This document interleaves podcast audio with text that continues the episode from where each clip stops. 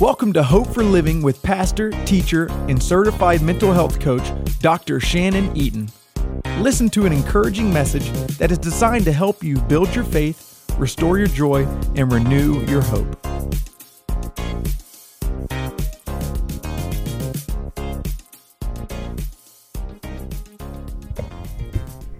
Hello, friends, and welcome to Hope for Living. I am so grateful to be with you um, and share an encouraging word with you.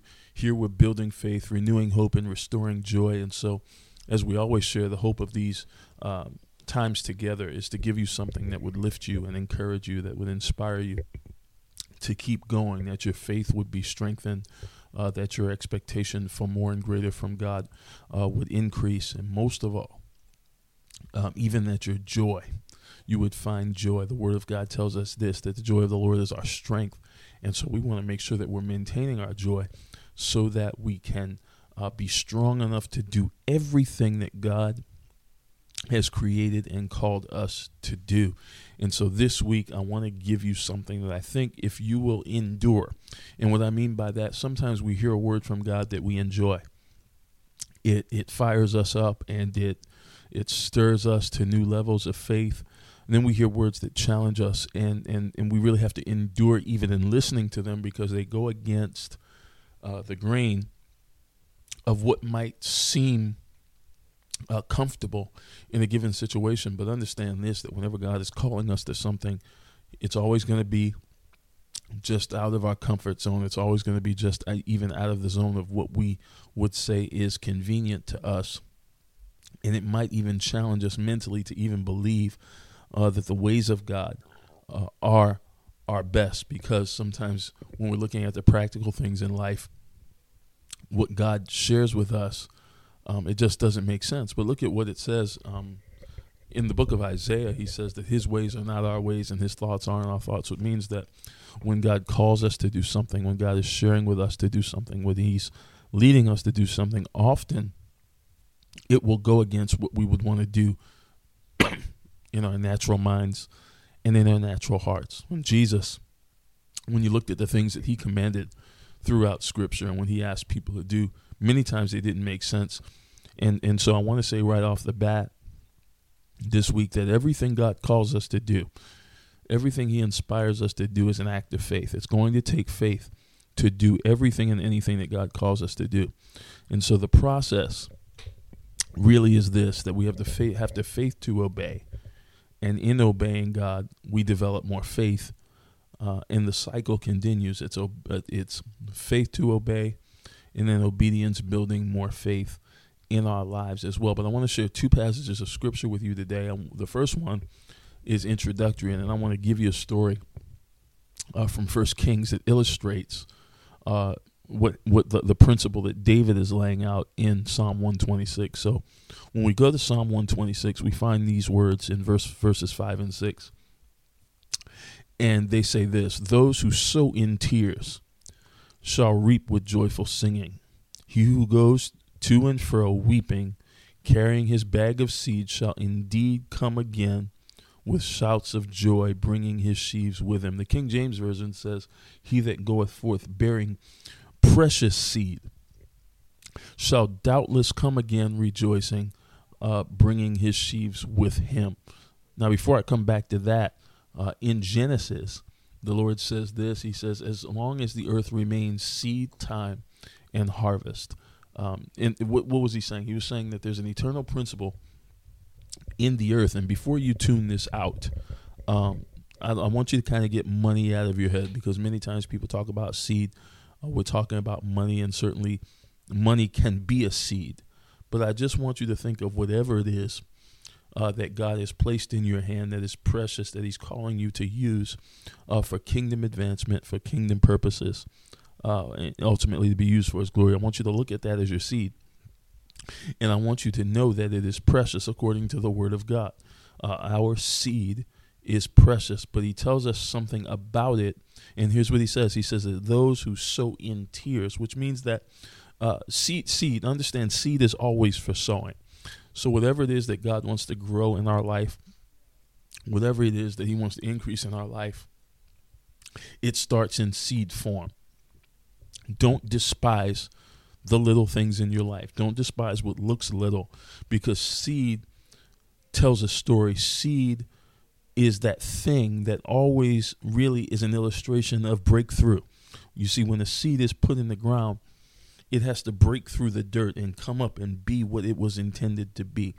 But seed can never produce and seed can never be uh, what it's intended to be until it is placed in the ground, until it's planted. Now, watch this the King James saying, Those who go forth bearing precious seed. So it is precious. Seed is, is, is valuable to us. How do we expect something to be valuable to us?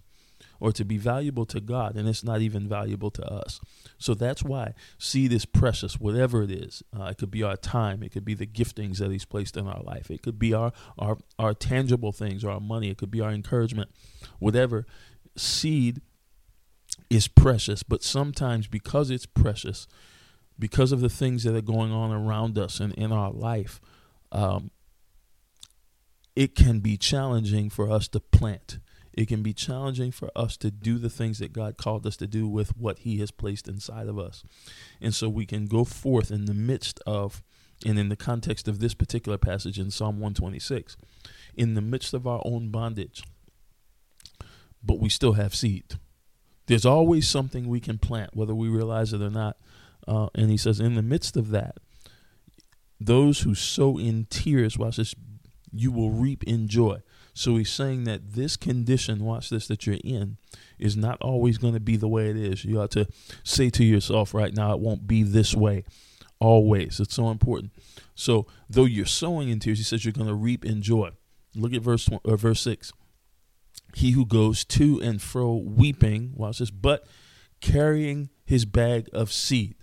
You, again, look at the the emotional condition. Look at what's going on in this particular illustration. Is that they're weeping, there's sadness because of the condition, yet they're still within them and, and they possess the power to see a different tomorrow. They they possess the power to see something change, and it's all tied, watch this, to the seed. Look what he says. And carrying his bag of seed shall indeed, I like the King James says, shall doubtless come again with rejoicing, bringing his sheaves with him. Watch. In other words, when we look at the seed properly, we understand that our condition can't stay the same. And our seed can't stay in seed form. In other words, when it's planted, God says this that it's going to come forth as a harvest. Look at the end of this. It says, bringing the sheaves with him. So I'm not bringing the seed. When I plant it, whatever it is that God calls me to plant, even regardless of the situation that I'm in, whatever God calls me to plant, I know that that thing's going to turn around and yield a harvest. And so you can see that it takes faith to plant even when the conditions are not favorable. Now, when you go back to Psalm 126, and in particularly uh, verses 2 and 3, the psalmist talks about the fact that the Lord has done great things for them and he's also done great things for us. In other words, the psalmist says, though my condition is the way it is now, um, I can remember that God's track record is good. He's done great things for them. There's a time where we weren't going through what we're going through right now, but God has always been good. God has always been consistent. God has always been faithful. And because of that, watch this, we know, verse 4, restore our captivity, O Lord, that you're going to turn this thing around. And then verse 5 even though it's not turned around yet, you have still placed within me and within my power a seed that can change my situation. So I want you to say to yourself right now as you're listening to this God has given me a seed that can change my situation. Now, you, we, we, we don't always know what it is. We don't know how God is going to work, but we know that there's never a time in our life where God is not giving us something um, that can set in motion the change and the miracle that we need. And with that, I want to go to where I want to share the rest of our time and spend the rest of our time. And I really want to illustrate this uh, from First Kings chapter 17, because there's some things that I saw here that I want to be an encouragement to you. And we're just going to read through this chapter in the time that we have. And, and just, I really want you to hear this with a heart of faith. Don't don't make preconceived ideas or, or assumptions about this. I just want you to listen and let the Bible talk to you. Here we have uh, the prophet Elijah, and Elijah, up to this point, had prophesied um, in his time that there would be no rain on the earth. And he sends this message. He says, Look, at my word, there'll be no rain, and there's not going to be rain again in the land until you hear me declare that there's going to be rain again, and, and the land goes on a drought. And now understand, in order for Elijah to obey God and predict this drought, he was predicting a drought on himself as well. And so here's what God says in verse 3 or verse 2. Uh, he says, The word of the Lord came to him, saying, Go away from here and turn eastward and hide yourself by the brook of Cherith, which is east of the Jordan. It shall be that you will drink of the brook, and I have commanded the ravens to provide for you there. Uh, so be encouraged for those of you who are struggling sometimes to obey God and to do what God has called you to do, that there is a place of commanded provision for you.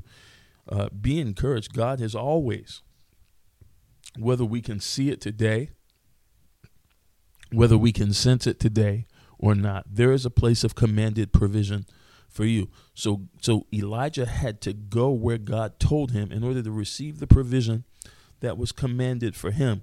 Now I want you to really look at this because this phrase in verse 4, I've commanded the ravens I've commanded the ravens to provide for you there tells you that God has instructed your provision. Now now I want you to really really really pay attention to this because of where I want to go with this. We find so verse 5 he went and did according to the word of the Lord for he had went and lived by the brook of Cherith which is east of the Jordan. It says the ravens brought him bread and meat in the morning and bread and meat in the evening and he would drink from the brook. Verse 7 And it happened after a while that the brook dried up because there was no rain in the land. In other words, the water was appropriate for the time the ravens are obeying God. God had given strict command to the to the ravens uh, to feed Elijah. Elijah had to go to the place of provision, and he received the provision that was commanded. This is so important. But we're going to shift gears to verse 8 because we're going to see that God commands provision again, but in this case, it's not so easy. I want you to see what I mean. Verse 8 Then the Lord of the Lord came to him, saying, Arise, go to Zarephath, which is which belongs to Sidon, and stay there. Behold, I've commanded a widow there to provide for you. Now, when you dig into the Hebrew of that word in other translations, what you find is that the word is actually instructed. Um, what does that mean? Why are you sharing with that uh, that with us, Pastor? Because that means that God had given clear directions and instructions to this widow to make sure that Elijah was provided for. Like this wasn't a sensing in the spirit, it wasn't a feeling that she had. God commanded, He instructed this woman, He gave her a clear word from God to do what needed to be done to make sure that that Elijah was coming, uh, provided for. So Elijah, she knew Elijah was coming. She knew the man of God was coming and she had a command from God to take care of him when he got there. Now, let's keep reading now. So he arose and went to Zarephath, and when he came to the gate of the city, behold, a widow was there gathering sticks, and he called to her and said, Please get me a little water in the jar that I may drink. And as she was going to get it, he called to her and said, Bring me a piece of bread in your hand. Now, here's where it gets interesting. She had water, so she was able to get him water. But watch this, verse 8. But when she is asked to provide food or bread for him, look what she says. but she said, As the Lord your God lives, I have no bread, only a handful of flour in a bowl, and a little oil in a jar. And behold, I'm gathering a few sticks that I may go in and prepare for me and my son, that we may die. In other words, we can't do what you're asking us to do because I don't have enough to do it. What God has asked of me, what I've been instructed clearly to do, what I was commanded to do before you got here and what you just asked me to do is going to cost me too much.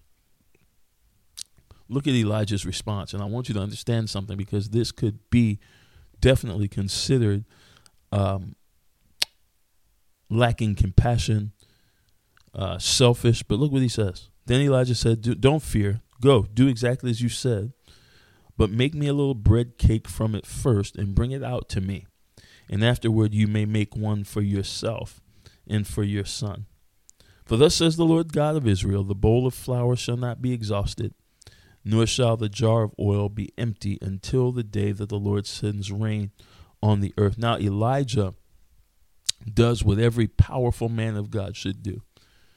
He cares more about her breakthrough than he does about her feelings. Now, I want you to really understand that Elijah cares more about her breakthrough than he does about her feelings. So, what he says, he says, Yeah, I know you feel like you don't have enough. So, you can do what you said you're going to do. He said, But if your situation is going to turn around and your life is going to change and the miracle is going to happen, it's going to start with what you choose to do first. You can do that, or you can go ahead and think you're going to do as you intended, but do what God has commanded first.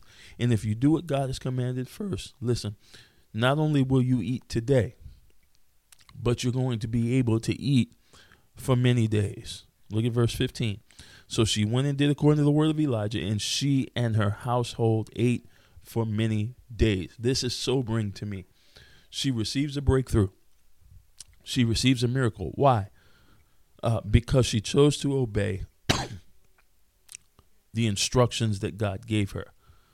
Now, she had already received these instructions, but she needed to be challenged and encouraged to do what God called her to do. And there's many times that you and I in our life will say, what God has asked me to do is costing me too much. The sacrifice is too great. If I, I don't have enough to do what I know God has called me to do. Think about it. When we obey God, we're saying we begin to know His power and the scope of His provision and the scope of His faithfulness. That even though it looks like I don't have enough to obey Him, if I trust Him, not only will I eat today, but I'll eat many days. I like, if I could sum it up for you, I'd sum it up for you like this the choice that she had was that she could eat her seed and die, or she could sow her seed and live. Let me say it a different way. She was going to eat what she had, she was going to consume what she had, and her and her son would have had one meal. But because she chose to obey God and make the cake for the man of God first, in other words, she chose to sow first. Not only did she and her son eat, her entire household ate for many days. So, listen, here's the beautiful part of all of this she got the miracle she really needed. But it doesn't stop there. The story doesn't stop there. It says she went and did according to the word of Elijah, and she and her household ate many days. The bowl of flour was not exhausted, nor did the jar of oil become empty, according to the word of the Lord. Now, look at verse 17. Now it came about after these things that the son of the woman of the mistress of the house became sick. And his sickness was so severe that there was no breath in life, of life in him or left in him. So she said to Elijah, What do I have to do with you, O man of God? You have come to bring to me my iniquity to remembrance and to put my son to death. And he said to her, Give me your son. Then he took him up from her bosom and carried him up to the room where he was living and laid him on his own bed. Verse 20 He called to the Lord and said, O Lord God, have you also brought calamity to this widow with whom I'm staying, causing her son to die? Then he stretched himself upon the child three times and called and said, Lord, O my God, pray, let this child's life return to him. And the Lord heard the voice of Elijah, and the life of the child returned to him and revived. Elijah took the child and brought him down to the upper room into the house and gave him to his mother. Elijah said, See, your son is alive. Verse 24 Then the woman said to Elijah, Now I know that you are a man of God and that the word of God is truth in your mouth. Here's what the whole point that I want to get across to you this week about obeying God. And many of you as you listen to this, you are in need of a breakthrough. You're in need of a miracle. You're in need of God to do something in your life. You're losing hope. It looks like all hope is gone. And I would challenge you to say, is there something that God has laid on your heart to do? Is there something on some some someone that He's laid on your heart to encourage, to lift, to get outside of yourself?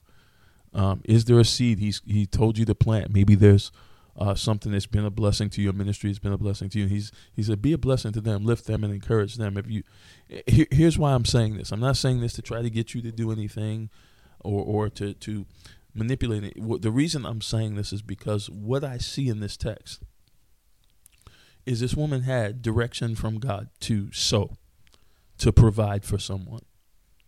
She was struggling with that decision because her situation looked like she couldn't do what God called her to do. And when she was challenged and encouraged to do it, she here, here's the part that really gets me. she not only got the miracle that she needed, but she got the miracle that she didn't know she needed. The, so so God moved in two areas. He moved and provided an abundance of provision way beyond what she had before Elijah got there. But there was another miracle down the road that God saw that she was going to need. And she didn't realize that.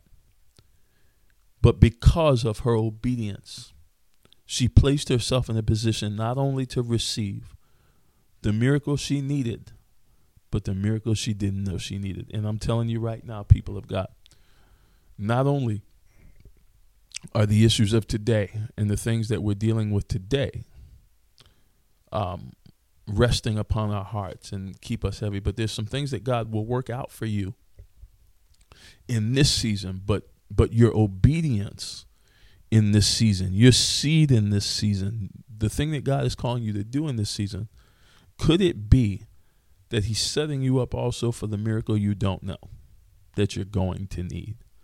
Listen, we pray that this has been a blessing and encouragement to you. We pray that it has been such that it has built your faith, renewed your hope, and restored your joy. And we trust that um, you have left this time together encouraged, lifted, and challenged to obey God at a whole new level. Let me pray with you. Father, in the name of Jesus, we thank you for your mercy, your grace, your love, and your kindness. And Lord, we ask that you would move in our lives in a fresh, mighty, and miraculous way. Let this be such that we leave with faith increased, hope built, and our joy renewed. God bless you and God keep you is our prayer.